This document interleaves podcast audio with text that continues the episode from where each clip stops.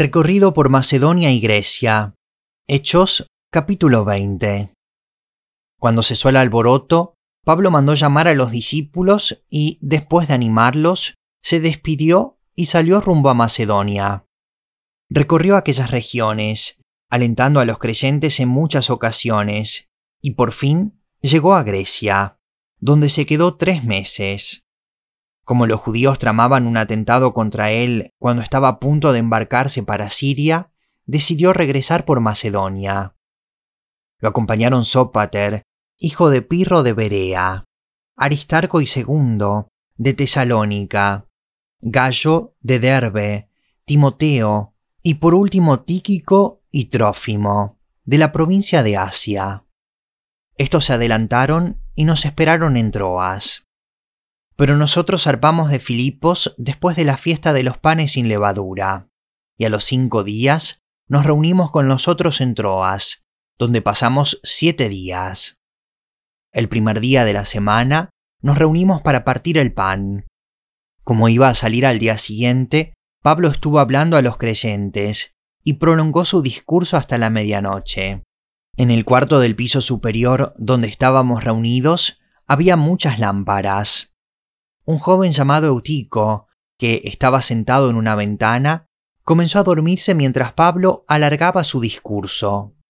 Cuando se quedó profundamente dormido, se cayó desde el tercer piso y lo recogieron muerto.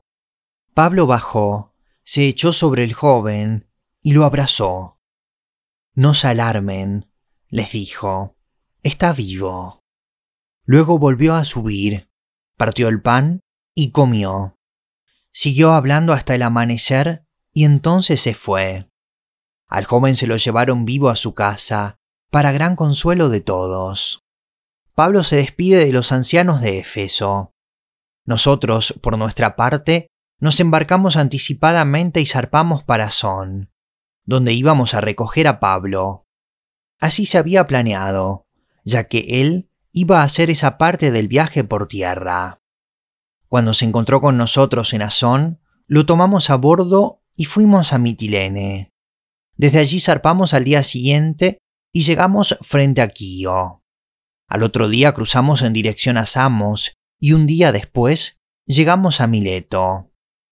Pablo había decidido pasar de largo a Éfeso para no demorarse en la provincia de Asia, porque tenía prisa por llegar a Jerusalén para el día de Pentecostés, si fuera posible. Desde Mileto, Pablo mandó llamar a los ancianos de la iglesia de Éfeso. Cuando llegaron les dijo, Ustedes saben cómo me porté todo el tiempo que estuve con ustedes, desde el primer día que vine a la provincia de Asia. He servido al Señor con toda humildad y con lágrimas, a pesar de haber sido sometido a duras pruebas por las maquinaciones de los judíos. Ustedes saben que no he vacilado en predicarles nada que les fuera de provecho, sino que les he enseñado públicamente y en las casas. A judíos y a griegos les he instado a convertirse a Dios y a creer en nuestro Señor Jesús. Y ahora tengan en cuenta que voy a Jerusalén obligado por el Espíritu, sin saber lo que allí me espera. Lo único que sé es que en todas las ciudades el Espíritu Santo me asegura que me esperan prisiones y sufrimientos. Sin embargo, considero que mi vida carece de valor para mí mismo, con tal de que termine mi carrera y lleve a cabo el servicio que me ha encomendado el Señor Jesús, que es el de dar testimonio del Evangelio de la gracia de Dios. Escuchen, yo sé que ninguno de ustedes, entre quienes he andado predicando el reino de Dios, volverá a verme. Por tanto, hoy les declaro que soy inocente de la sangre de todos, porque sin vacilar les he proclamado todo el propósito de Dios tengan cuidado de sí mismos y de todo el rebaño sobre el cual el Espíritu Santo los ha puesto como obispos para pastorear la iglesia de Dios, que Él adquirió con su propia sangre.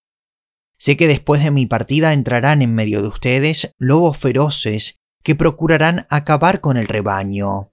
Aún de entre ustedes mismos se levantarán algunos que enseñarán falsedades para arrastrar a los discípulos que los sigan. Así que estén alerta. Recuerden que día y noche, durante tres años, no he dejado de amonestar con lágrimas a cada uno en particular. ahora los encomiendo a Dios y al mensaje de su gracia, mensaje que tiene poder para edificarlos y darles herencia entre todos los santificados. No he codiciado ni la plata, ni el oro, ni la ropa de nadie. Ustedes mismos saben bien que estas manos se han ocupado de mis propias necesidades y de las de mis compañeros. Con mi ejemplo les he mostrado que es preciso trabajar duro para ayudar a los necesitados, recordando las palabras del Señor Jesús. Hay más dicha en dar que en recibir. Después de decir esto, Pablo se puso de rodillas con todos ellos y oró. Todos lloraban inconsolablemente, mientras lo abrazaban y lo besaban. Lo que más los entristecía era su declaración de que ellos no volverían a verlo. Luego lo acompañaron hasta el barco.